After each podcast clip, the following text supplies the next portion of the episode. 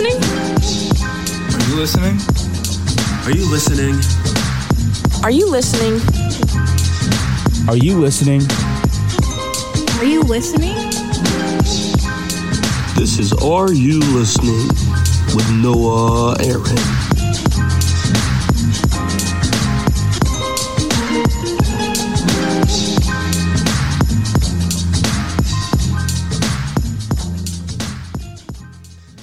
Hello and welcome to Are You Listening, the podcast where we talk about the music industry and its vast history.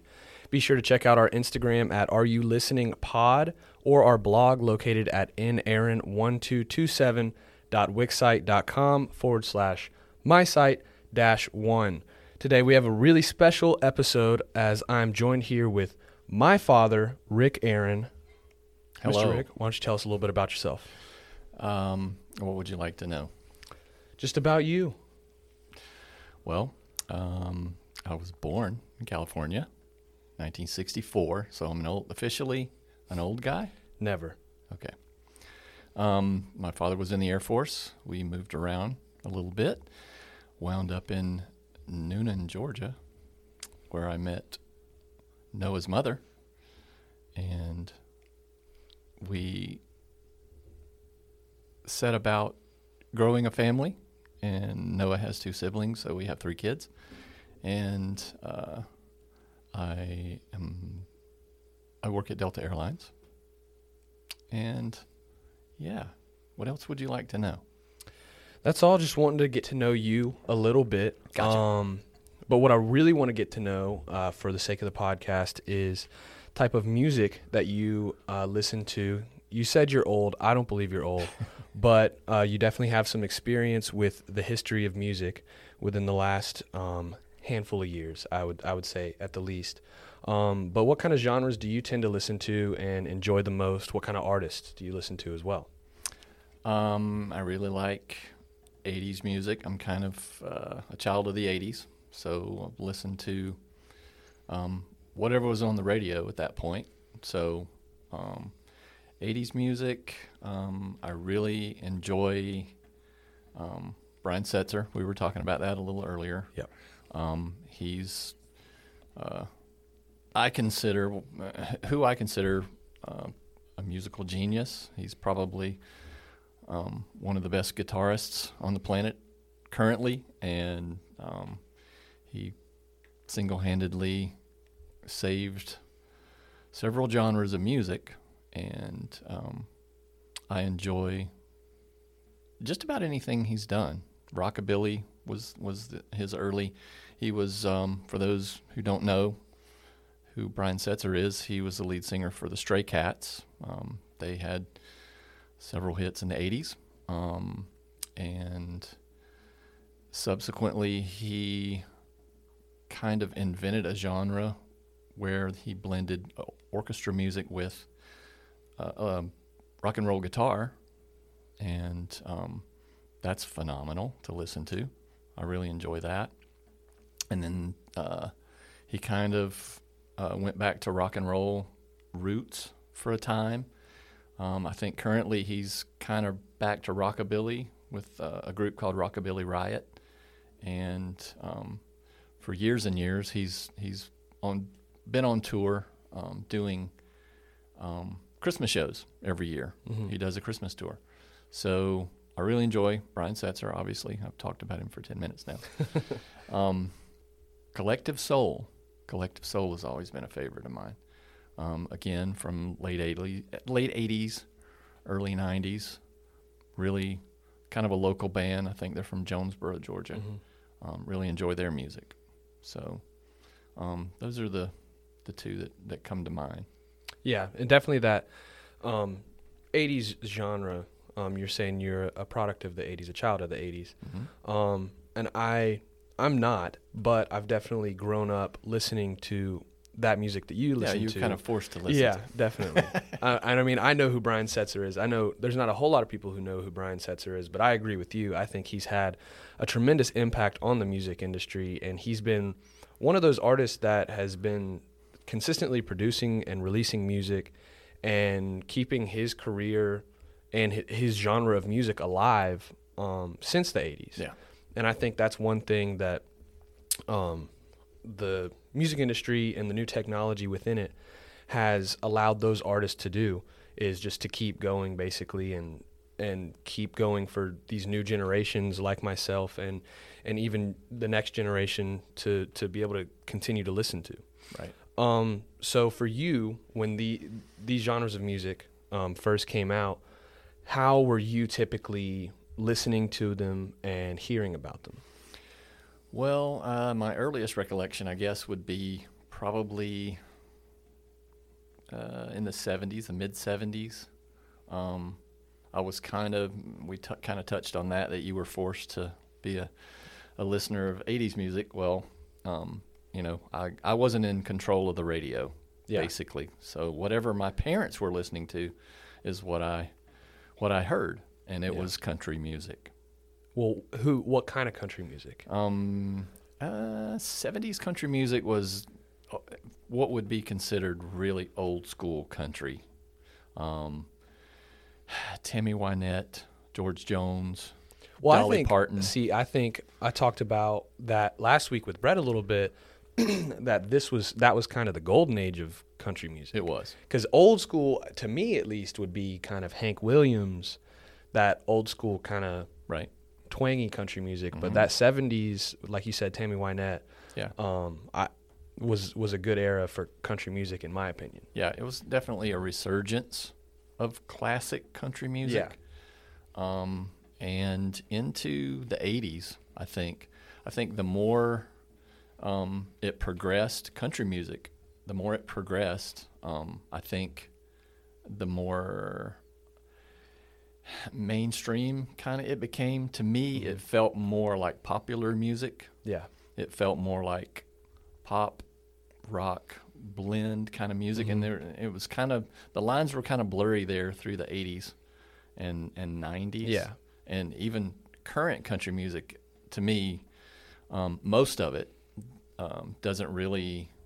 It's not similar to to the way it was in the '70s. I think I think one thing that throughout its history, country music, especially popular uh, country music, Right. is becoming it uh, kind of becomes a product of the other popular genres of, of music around it. Like if you look at today's country and the country hits that are on the radio and everything, they're they have a very strong pop influence and even a rap influence now. I mean, True.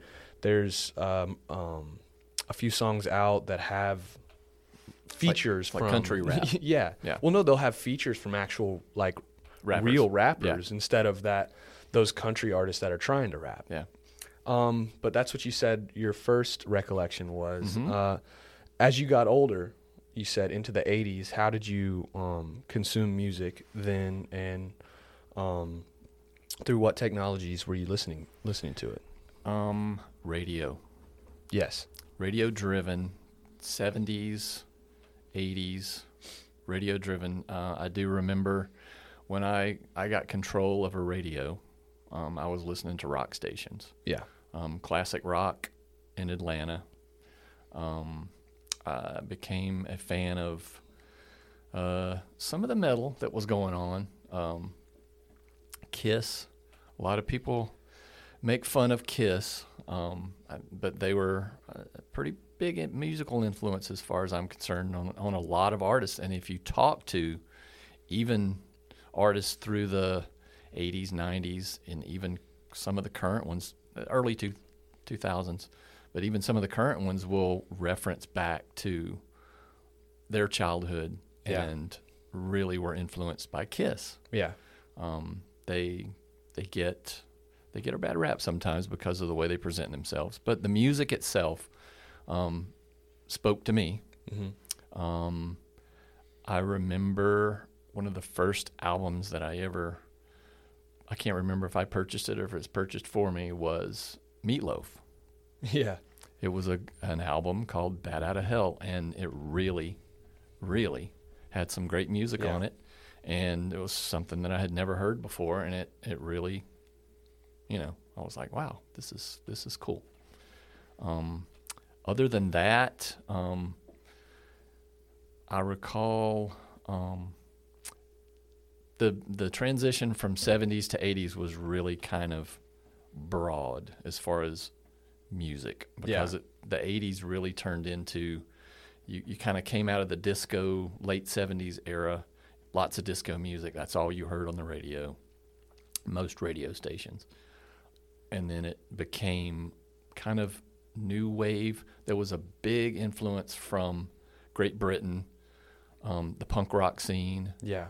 and um, n- what what became known as new wave music Mm-hmm. was everywhere, and that seemed like the very antithesis of classic rock and roll.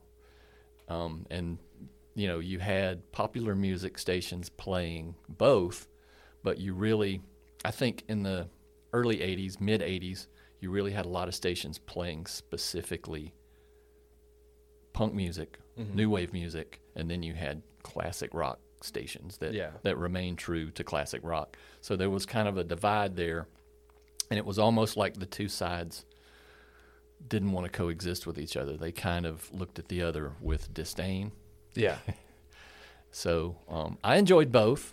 Um, like I mentioned, I, I, I enjoyed um, metal, but I really, you know, kind of got into new wave as well. And there, there are lots of artists that um, you can, you know, name name name off a bunch, but uh, Adam Ant, Yeah. um, Duran Duran, you know, all very, very popular, you know, toured the country with huge stadiums and, and, um, so yeah. And as far as, uh, how I partake, uh, I, it was mostly radio at that point. Um, and when you, there were, there was no Spotify, there was no streaming services, obviously Yeah. at that point. So um, cassette tapes. Um, I think DVDs were late '90s, Mm-hmm. mid to late '90s is when DVDs started coming in. But yeah, we would buy cassettes Yeah. and um, play them over and over and over and wear them out in our cars, basically. And uh, yeah, through the through the '70s and '80s, that's that's what I remember the most. That's what, um, alluding back to uh, a couple episodes before this one, I had Harrison Trawick on, my roommate, and Uh-huh. one thing we talked about was how either in the closet at home or in the garage somewhere, um, both of, I know you guys have them, but Harrison was talking about his parents having that stack of cassettes or that stack of CDs Right. that has kind of become obsolete now because you can literally just plug your phone up to the car or whatever um, Yeah. whatever you're listening to the music through and play anything you want instead of having to pop that CD or cassette in and skip to whatever track you want to listen to. Um, but I find it interesting the um, the point you were making between the the difference of that 70s and 80s rock, and I think uh, I think the biggest difference, at least in my eyes, I wasn't really there to experience it all, but the difference of where those two genres of music are coming from Right. because there's that punk metal rock of the 80s Right. It's that anti-establishment. yeah what that is. exactly Yeah. but then that 70s kind of soft rock like woodstock kind of yeah, I, it, not not a normal term to use but kind of hippie rock is what i kind of think of when i when i think about it right. um, coming from that place of serenity and just enjoying the music itself Yeah, it's two different schools of music. Um, obviously, they can coexist. Yeah Um, well i mean they're the same i mean they're both rock it's just Yeah, but I can remember a time um, in the '80s where it was not cool. You know, when you're a teenager, yeah a young teenager, um, high schooler, you you want to do what's cool. You want to, Mm-hmm. you know, and it wasn't cool if you if there was the camps were divided. In other words, Mm-hmm. there were hard rockers and there were punk rockers, and there were Yeah. People that really liked new wave, Mm-hmm. and you could look almost visually at someone and tell Which by their side of it, haircut yeah. or whatever. You Yeah. know, if if they had, you know, a flock of seagulls haircut, Yeah, that person is probably not going to be a hard rocker. yeah, So yeah, Yeah, and like you were saying, uh, how it wasn't necessarily cool to listen to that that '70s rock. I remember when I was younger. I mean, like I said before, I listened to the radio, and it was your choice of radio in the car, really. Yeah. And listening to the both both forms of rock, but I remember knowing those songs, and I would listen to them um, whenever I had a little MP3 player or whatever. Yeah. And the kids at school not really thinking anything of, of that music. They didn't really think that music was cool, but it's kind of It was completely. They had never heard it. yeah, exactly. But looking at it now for uh, my age group, it's some of the coolest music. I mean, if you look at TV shows like um, one that stands out to me, especially, is uh, Euphoria. Not not a show that I necessarily watch, but it's extremely popular um, with college students and high school students, and the music from that show Yeah. and the impact that it has. Like there's a um, song called "Dirty Work" by Steely Dan Right. that has become super popular again just because it's been played in this show, and I think that's uh, one thing that about that music is it can just come back around and just there's like it's like a, a switch is flipped on certain songs or certain artists Yeah. and their popularity just comes right back Right. and I think that that speaks for that genre of music and how how meaningful it is to more than one generation, um, but how it can just be enjoyed by everyone. Right. Because I know a lot of music, a lot of music today um, isn't so much enjoyed by older generations. I know a lot of the rap isn't necessarily enjoy in, as enjoyable as that old school music, and I think that's one thing that I appreciate about it is how it connects generations like Right. that. How you and me can sit down and and even Papa, my grandfather, can sit down and listen to the Beatles or Metallica or the Eagles or Brian Setzer and Stray Cats. Right. Um, so one thing I wanted to get into was the difference in the way that we listen to it nowadays. We talked about that a little bit, um, and how it's kept, how it has allowed some of these artists to uh, remain popular Right. because they're still on streaming services. So, what have you experienced with the new age technology and listening to these genres? Well, I think um, one of the things that I didn't touch on from from the '80s when you were asking about how we consumed music at that point, um, motion pictures, movies, um, and TV shows to a certain extent were a big um, influence on music. I mean, there were there were movies that came out that their soundtracks basically became gold albums because the music on them w- was so popular. Yeah. And um, I think that worked in the music industry's favor because they had their music um, exposed to uh, a wider audience, people that may not listen to their music but wanted to see the movie. And so I think today, I think it's that way to a certain extent. I think, you know, people are interested in the music, the the background music and the and the soundtrack music of um, major motion motion pictures and also television shows. Yeah. Um, there are several television shows that come to mind that um, there are um, rock and roll groups, um, pop groups that actually compose the theme to that song. Friends is one of them Yeah. um, and it became very that that group was popular at the time, but became even more popular because of the popularity of the television show. Yeah. So um, that's interesting to me that those two things kind of um, elevate each other. The um, you know the media obviously on a television show is is very there's mass appeal there. There's tons of people seeing those shows and and subsequently hearing that music. So um, that's interesting. Uh, and I think um, obviously all the streaming services that there are as far as you can listen to any type of music you would like. Any song you want to listen to. Yeah. Any artist. Yeah. You can.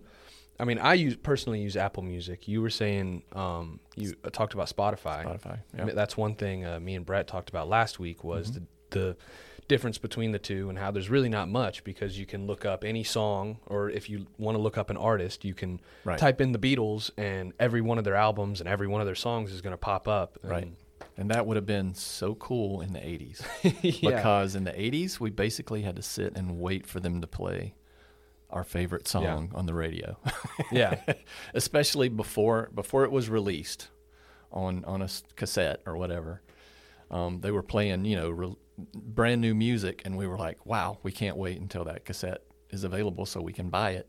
yeah And so subsequently, instead of being able to just go on our phones and say, "Hey, I want to listen to that song," you had to basically sit to, and listen to the radio until they played your song. Yeah, and that's another thing we talked about with the radio was um, how some groups have. That's how they became popular back in the day. Was they got their music played, Yeah. and then how when uh, I was a kid, when I would listen instead of listening to um, that older rock radio, if I were listening to a, like a a new pop station where the the newer music was coming out, how those songs would get run into the ground Yeah. almost because You get tired they- of hearing. Yeah, exactly. Yeah. Instead of instead of waiting, it's like, oh boy, it just came on. It was Yeah. oh crap. Here, it, at first you get excited, and then once you've listened to it five or six times in a ten minute car ride, it's Yeah. Okay. Yeah. Let's play something else now. Yeah. And now there's such a obviously as time goes by, there's a larger catalog of music. Yeah. So now to hear the same song twice, you might have to listen for days and days to a radio station before you hear that song again. Yeah. Whereas the playlist was so short in the, in the 80s, if you listened for a couple of hours, they would play that song again because it was, you know, if it was a popular song, that is. Yeah. So the last uh, little tidbit I want to get into before we before we conclude this episode um, is the future of the music industry and the release of music and how we listen to it. Um, is there any direction that you see that heading, or anything you would want to see in the future? Um, I see it more.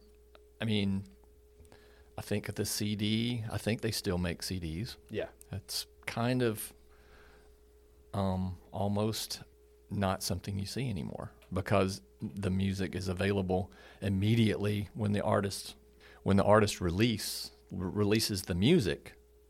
It's immediately available for purchase on in, in on any format. In other Yeah. words, you don't have to wait and buy a physical album or a physical CD.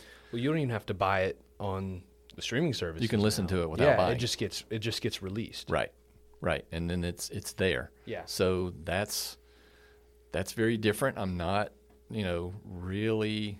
It's hard for me to wrap my head around how these music artists are making money if they're just releasing music out into the atmosphere. Yeah. and you know how are how are they um, how are they making money on that? But um, obviously, I would love to see, um, and and to a certain extent, um, I think classic rock is still. I mean, there's still a um, still has a following. Yeah. There's still a you know a base following that um, classic rock and roll, and, and I don't think that'll ever change. I would like to see. Um, you know, we talked about Brian Setzer earlier. I'd, I'd like to see some of the, um, especially him. I would, li- I would like to see him recognized. I know there was a big push several years ago um, for him to be inducted into the, the Hall of Fame, the Rock and Roll Hall of Fame. And yeah, if, if ever anybody deserve that honor, it's him. As far as you know, we touched on it earlier about how many genres of music that he has touched and um, you know, writer, composer, um, producer, uh, uh, phenomenal um, musician. Um, I think uh, I think he deserves it. Yeah, and I think it's think become a Brian Setzer commercial. I th- yeah, um, but I think that's one thing that, especially the streaming services that we have now, and the the technology is is going to allow for his music to be around for generations. Yeah, and absolutely. While he has not been recognized yet, I, I mean, once we have this catalog of music Yeah. that shows the history of music, that allows for him to potentially one day be inducted. Yeah. You know, and, and without that technology, his who knows a few generations from now, his music could have just been True. kind of forgotten and True. Left to the wind. But because he stayed, he has stayed relevant up until this point. I think his name's going to be be around for a while. Yeah. Yeah. And the technology that we have today definitely allows that. You can go back even to the even to the 20s. You Yeah. know, we're talking about big band music and um, you know, there's a big a big following for that. And Yeah. like you're saying, if if the music had not been recorded and if it had not been remastered and, and put in the format that we all consume now, it would be forgotten. But because it's available, yeah, you can listen to whatever kind of music you want. Yeah.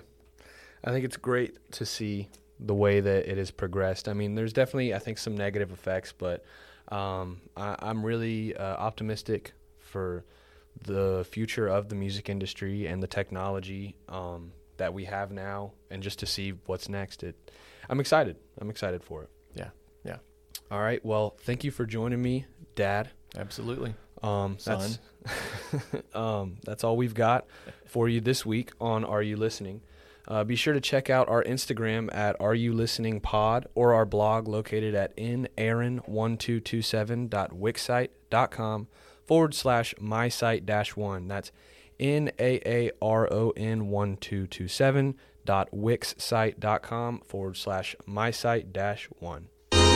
Thank you for listening to Are You Listening with Noah Aaron. If you want to listen to some more episodes, be sure to be looking out for each new episode, which debuts every Friday at 1 p.m.